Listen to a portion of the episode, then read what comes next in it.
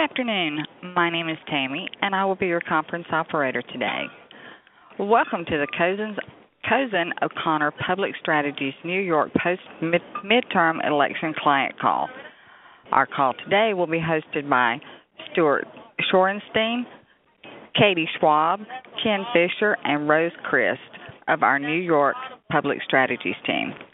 This recording will also be available after the call copublicstrategies.com as well as on iTunes and SoundCloud by searching Cozen O'Connor.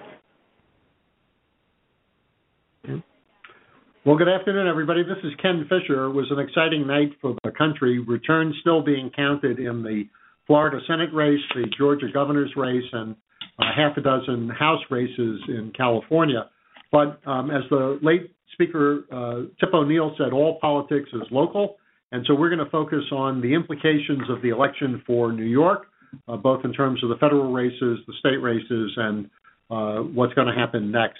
So just to kick it off, um, we're going to ask uh, Stuart Shorenstein to talk about the uh, the House races in New York, uh, where there were quite a few changes and a couple of upsets.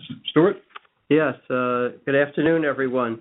And the blue wave certainly crashed onto New York shores and spread literally throughout the state, um, uh, both on the state level and on the federal level. Uh, in terms of, um, of federal, uh, Senator Kirsten Gillibrand uh, had another uh, big win uh, to add to our column and to add to any presidential ambitions she may harbor, which she said she didn't, but which most people think she does. And um, and her win with a lot of support from the uh, progressive end of the party, uh, has um, has put her in in good shape in terms of of whatever the future may hold for her. Uh, of of um, significant interest, of course, the the House of Representatives uh, uh, moved back into Democratic hands yesterday, and uh, the Democrats gained somewhere between 30 and 35 seats. Um, a lot of elections are still being recounted or still counted, uh, but that's where it seems like it will end up. And uh, three of those seats changed hands in New York. Uh, uh, John Faso lost uh, his race in the in the 19th district to um, uh, candidate Delgado, and uh, that is a um, that race involved an incredible amount of money, uh, and uh, at the end of the day, Delgado won uh, more easily than people expected, uh, and um, right to uh, uh, the north of that district, uh, Senator uh, uh, Congressman Tenney, who uh, who embraced uh, President Trump, uh, lost, and um, and uh, his his race uh, uh, was um, was not as close as um, as as one might have uh, imagined either. her race. so those were two seats that were thought to be toss-ups, thought to be um, possibilities. the winner there was Arthur Brindisi. Uh, the one that was a surprise was in New York City, where the only Republican representing uh, New York City in Congress, Dan Donovan, lost to uh, Max Rose, an Afghanistan war vet, uh, 31 years old, running for the first time, and uh, he took out a a veteran um, a veteran congressman. Uh, so that was a uh, a surprise uh, on Long Island, where um, it was not a good night to be a Republican on Long Island unless your names were Peter King and uh, Lee Zeldin, and they were able to prevail in Congress um, in in their races. Uh, what is significant is that uh, the the races for um, uh, the, the change in Congress will elevate several of the key uh, players that are Democratic congressmen from New York. Uh, Nita Lowey will now become the chair of the House Appropriations Committee. Nydia Velázquez will become the chair of the Small Business Committee. Eliot Engel will become the chair of the Foreign Affairs Committee, and Jerry Nadler uh, will become the chair of the Judiciary Committee. And the Judiciary Committee is a committee that will be conducting a lot of investigations. And uh, should the Mueller report uh, ever be issued, since the Attorney General was fired today, uh, we will find out whether or not uh, that surface is there or leads to uh, uh, questions from the Judiciary Committee going forward. So that's basically a summary of what happened in New York and nationally on the House side. So, Rose, the uh, the statewide candidates for the Democrats did quite well. Uh, Andrew Cuomo uh, elected to the third term, as his father had been. Uh, other two other Democrats elected. Why don't you tell us uh, what happened in the statewide races? were there any surprises there in terms of margins or or how the votes played out? And more importantly, what do you think it means in terms of an Albany agenda uh, and perhaps national aspirations for Andrew Cuomo? Yeah, so thanks, Ken. Like you said, uh, Andrew Cuomo was elected to his third term, um, and then we also saw um, Attorney General elect now uh, Letitia Tish James, uh, current city's public advocate, elected, um, and then Comptroller DiNapoli reelected. All of these statewide races, uh, the candidates saw that they received at least 60% of the vote. So it wasn't really tight for any of these candidates, and, and I believe that Cuomo actually won by a larger margin this time than he did in the last election. So now the question really especially for Cuomo, comes comes to play is so what does he do next, right? He said during his debate uh, with his Republican challenger Molinaro that he wasn't going to run, that he planned to serve for the full four years of his term if he got elected. He wouldn't be the first person to change his mind after making that kind of a commitment. Um, and there are rumors rampant that he may uh, throw his hat in the ring uh, in the presidential election. Uh, increasingly, though, over the past 24 hours, I've seen many rumors circulating about Cuomo having ambitions to seek a fourth term. Um, to be something his father hadn't achieved, something that might be of interest to him. I think it sort of remains to be seen. His agenda and his platform has uh, been uh, characterized or criticized for being somewhat light in his campaign for his third term. And so I think it'll be interesting to see what legislatively he seeks to have done. A lot of that, I think, will be impacted by uh, the new democratically controlled state Senate, right? So we saw eight seats, or as many as eight seats flip from Republican to Democrat. There's still a few races where there are votes being tallied up. Um, and since no Democratic incumbents lost, this would expand the state Senate Dem conference to 40 members of the state Senate 63. That includes Simcha Felder, who is caucused traditionally with the Republicans, so we'll see what happens there. Um, and then on the assembly side, it's just worth noting that it'll continue to maintain Democratic majority. However, the one sort of small piece of silver lining for Republicans in yesterday's election is that we did see as many as three Democratic incumbents on the Assembly side lose to uh, Republican challengers. So that's maybe one piece of the red tide in the overwhelming blue wave of yesterday's election. Um, what this means for Cuomo's relationship with the the Senate, um, I think remains to be seen. We have Andrea Stewart Cousins expected to become the first female majority leader of the Senate. I think over the next couple of weeks, we're going to see some intense jockeying among the Democratic uh, Senate members for leadership positions and committee chairmanships.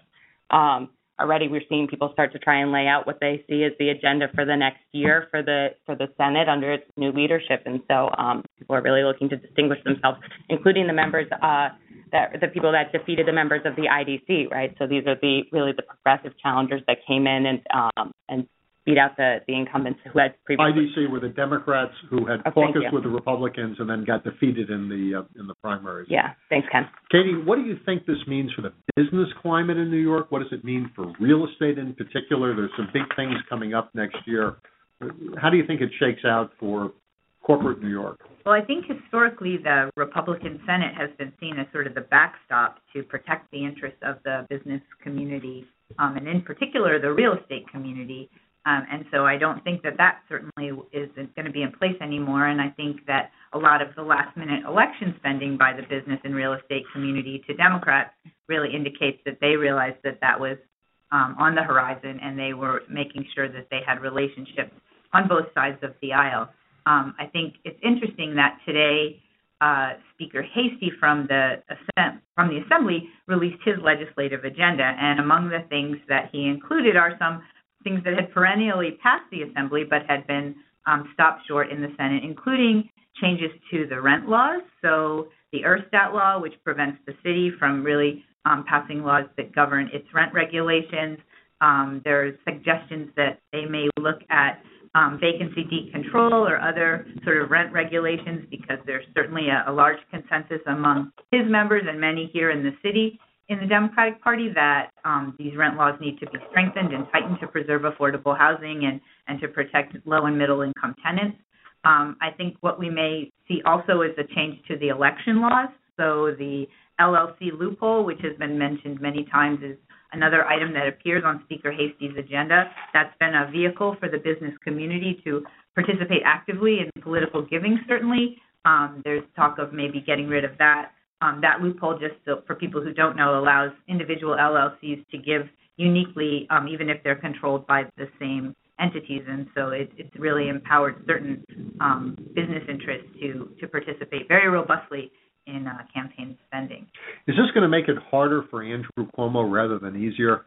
Um, he was knocked from the left for uh, the Clinton phrase triangulation of sort of playing with the um, uh, Republicans, but it also meant that both houses could pass legislation that they knew wasn't going to go anywhere. Now uh, they don't have the excuse. And do you think that Cuomo is going to get uh, boxed into supporting some things that wouldn't really have been vetted, or do you think that that fervor to pass the one House bills in both houses um, is actually going to get accomplished? I think it's going to make it very difficult for the governor. I mean, the governor um, frequently speaks about being pro pro growth. I think the announcement just earlier this week about Amazon selecting two headquarters in Long Island City and Queens is one of the places they've identified. The governor immediately was on board saying he's going to pull out every stop he can, but it didn't take long for progressive activists in the city to start saying, oh, wait a minute, not so fast. Are you really giving them tax breaks? What about all the millionaires who are going to live here and displace our local residents? I think the governor is going to find himself in the position frequently where he's up against that, and it's going to be very hard to balance those competing interests. Yeah, and you even heard today Cuomo gave a you know a sort of post-election uh, interview recap, and in it he was urging a restraint amongst the progressives on the Senate that were elected. That you know, citing that swinging too far left too quickly could you know actually have a negative effect on their long-term objectives. And so I think we're going to see him try and temper that. How successfully he'll he'll be able to do that, I think. I think one of the issues that uh, he is most concerned about has been the progressives' call for a millionaire's tax. Mm-hmm. And um, if uh, if the governor harbors any uh, national ambitions, um, a millionaire's tax and and um, future ambition do not go in, together in the same sentence. So I think he will try to tamp that down, as you suggested, Rose, the way he is Absolutely. doing that today. One other position, which I think may be a bellwether of how progressives deal with the responsibility of governing, is our new Attorney General, Tish James. Mm. So she was originally elected to the City Council on the Working Families Party line. Um, she made common cause with um, with the governor uh, in the in the election campaign. She will be the first uh, elected woman uh, the first elected African American woman attorney general and one of uh, only a handful of statewide uh, uh, African Americans who have won elections. She is dealing with um, the responsibilities of an office that has the ability to move markets, that has tremendous uh, power. Stuart, you have served on transition committees for attorney generals. I know that you have talked with Tish James about her own uh, plans for the office. Uh, do you think she's going to be an ideologue, a professional, uh, more moderate, uh, feeling empowered to carry out what her heart tells her? Uh, what kind of an attorney general do you think Tish is going to be? Well, um, hopefully she will be a very good one, uh, and that means that she could not be simply an ideologue. the problem that that ideologues have in positions like attorney general is that eventually they have to go to court, and the court may not uh, view things through an ideological uh, uh, prism, but uh, rather through the law. So what she has to do is to uh, encourage the most professional office that she can with truly superior lawyers. Uh, that was the ingredient of success for Eliot Spitzer. It was for Andrew Cuomo. It was for uh, Eric Schneiderman, and it will be for her, particularly because uh, she is young. Uh, we know that she's ambitious, and uh, if she wants to move to a future office such as governor, which, which AG has proven to be a very good platform for, uh, the key to doing that is to be a great attorney general. And she's, al- she's already signaled that she's conscious of that. Uh, she had told us before the election that she planned to keep Barbara Underwood, mm-hmm. the very well regarded yeah. um, uh, acting attorney general, um, who had been the solicitor general and is going back to that uh, back to that position. She's now got to figure out what to do with the bureau chiefs and, and all of the others that uh, enforce right. the policy for. Which is what the office. transition period uh, will be for. Uh, fortunately, uh, this will be an easy transition. Uh, when Eliot Spitzer came in, uh, Vacco uh, would not meet with him, wouldn't even vacate his office until the day before uh, uh, the, the term started, and um, and did no cooperation. Um, here you have cooperation with the acting Attorney General, Barbara Underwood, so this will be a much uh, smoother transition than we had before. Um, I'd like to make another point that um, James is vacating uh, the public advocate spot in New York, and uh, that is um, uh, going to uh, already is uh, is causing a uh, a frenzy of of interest among an enormous number of elected officials who think that they should become the next public advocate, and that election will be held uh, in the first quarter of uh, 2019. Uh, it is um, it is going to be a free for all, and interestingly, for a job that seemed to have um, no um, no duties, no no particular uh, prescription of, of of of what they could do, and no accountability. Uh, the last uh, public advocate became the mayor of New York. The current one become the attorney general of New York, and people are seeing this as uh, a great opportunity to have a stepping stone without accountability. And we'll see what happens with, with those races. But a lot of names are going into the pot on that. And that race is going to be done under a new uh, amendments to the campaign finance law in New York. We have public financing. Uh, a referendum put on the ballot by the mayor has lowered the maximum contribution limit by about half, just a couple of thousand dollars, increased the match to eight to one uh, as a way of trying to encourage people to participate. That had widespread uh, support, and it'll be available to the candidates for uh, public advocate comes uh, comes the uh, the election in the spring. Um, there were two other referendums on the ballot. One was to create a civic engagement uh, commission which was largely panned as an effort to create a patronage uh, office for uh, de Blasio, since we already had a voter assistance commission. Um, and the other one was a referendum that would impose uh, term limits, staggered terms on community board members. These are the volunteers that participate in land use and budgeting and, and other things. Also widely opposed by uh, Gale Brewer, the borough president of Manhattan, Scott Stringer, former borough president of Manhattan, and others both of those opposed by the New York Times. Uh, both of them received virtually no coverage in any of the uh, mainstream media, and both of them passed, uh, maybe demonstrating that Bill de Blasio is uh, more persuasive than the New York Times. Uh, that would certainly be uh, be quite different. Well, there was a significant campaign. I mean, they spent I think a million dollars in public money supporting it, and I think there's a history of ballot proposals generally being. I mean, when they're on the ballot, they usually get approved. Well, plus they have the ability to frame the issue that's on the ballot, and so it sounds good. Right. When you're reading it there and you know nothing about it, right. and it just seems like they wouldn't have put it there unless they wanted to do a yes. Right, right, right. I mean, it's really unfortunate that these were crafted during the summer. The participation rate was incredibly low, um, but, but there they are. I want to turn to the dynamic for a moment between the mayor and the governor. So these two frenemies, uh, politics makes strange bedfellows.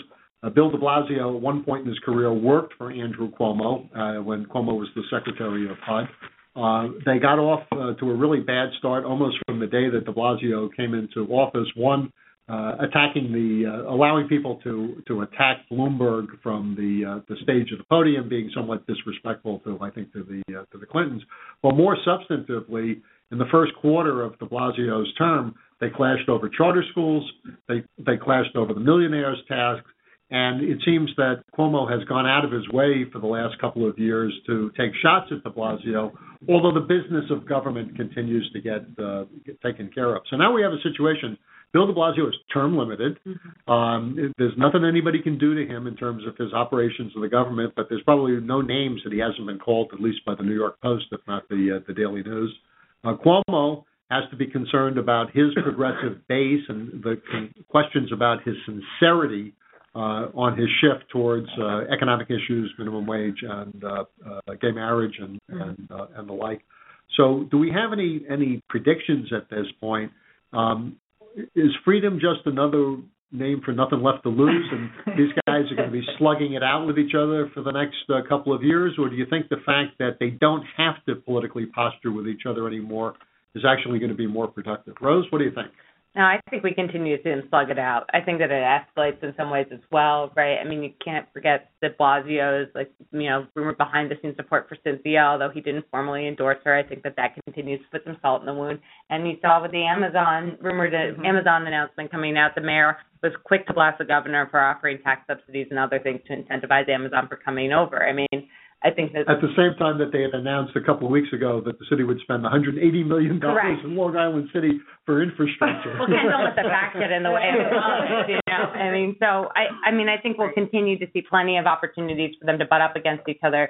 I think the mayor will find lots of places where he's going to back the more progressive, controlled assembly and senate, right, and push the governor to try to mm-hmm. make him put in an even more uncomfortable position as a backstop. I think, yeah, and a lot of people who have been the mayor's allies, even if they haven't had the biggest successes, but they're there with him in the progressive camp, I think will be empowered by the fact mm-hmm. that the Senate is now Democratic, and not only Democratic, but there's no IDC any longer, and so their their allies are there, and it will make life harder. It will strengthen, I think, the mayor's position in some cases. If there's a, I'm sorry, yeah, I, I think there's one other place where they might clash, yeah. and that's a place called Iowa. Right. So that remains to be seen.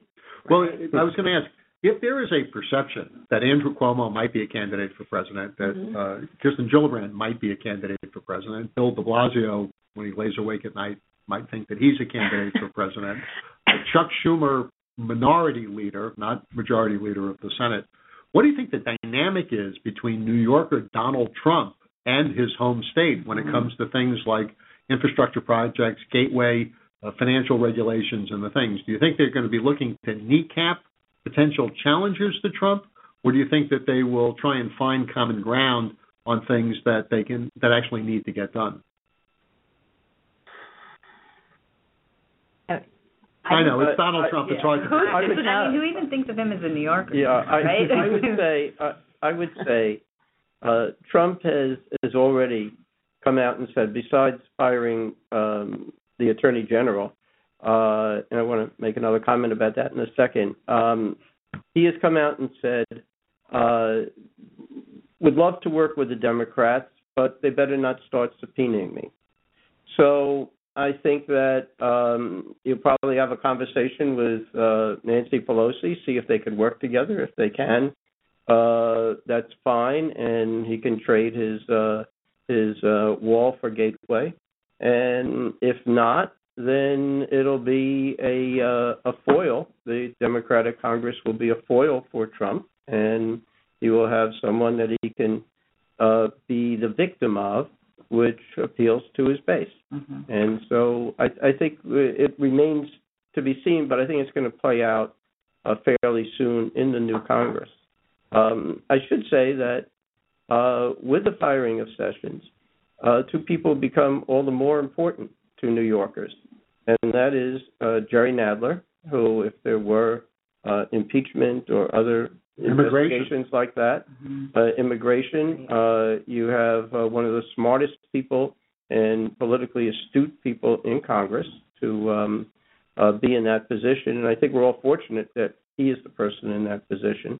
Um, and you have um, Tish James because uh, it really was falling to uh, Eric Schneiderman and then Barbara Underwood and now Tish James to be the backstop to Mueller should Mueller get kneecapped along the way, mm-hmm. and that's a possibility now. So just just as Nancy Pelosi is getting credit for the House win, um, from a local politics point of view, do you think people are going to blame Chuck Schumer for the Democrats doing uh, more poorly in the Senate races than had been expected? Katie? I've heard some of that uh, just watching some news shows. I've de- nobody wants to come out and say it, but there are subtle hints that he could have been stronger, he could have campaigned more, he could have been out there messaging in a more effective way. I've definitely heard that rumbling beginning, so I wouldn't be surprised to hear that get louder.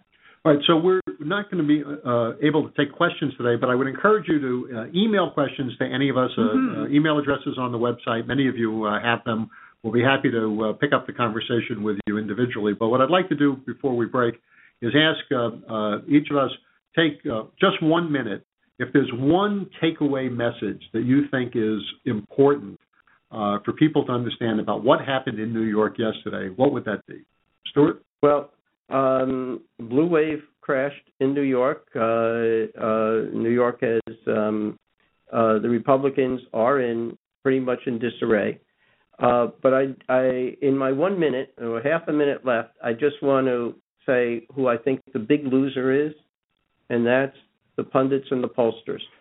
And they really uh, failed to uh, grasp uh, so many races um, and had everyone tantalized uh, by all the possibilities that some people left, uh, some Democrats left last night uh, disappointed, even though they woke up this morning feeling perhaps a little bit better. But like the weathermen, the pollsters and, pun- and pundits will be back uh, next time, and they'll do the same thing again. Katie?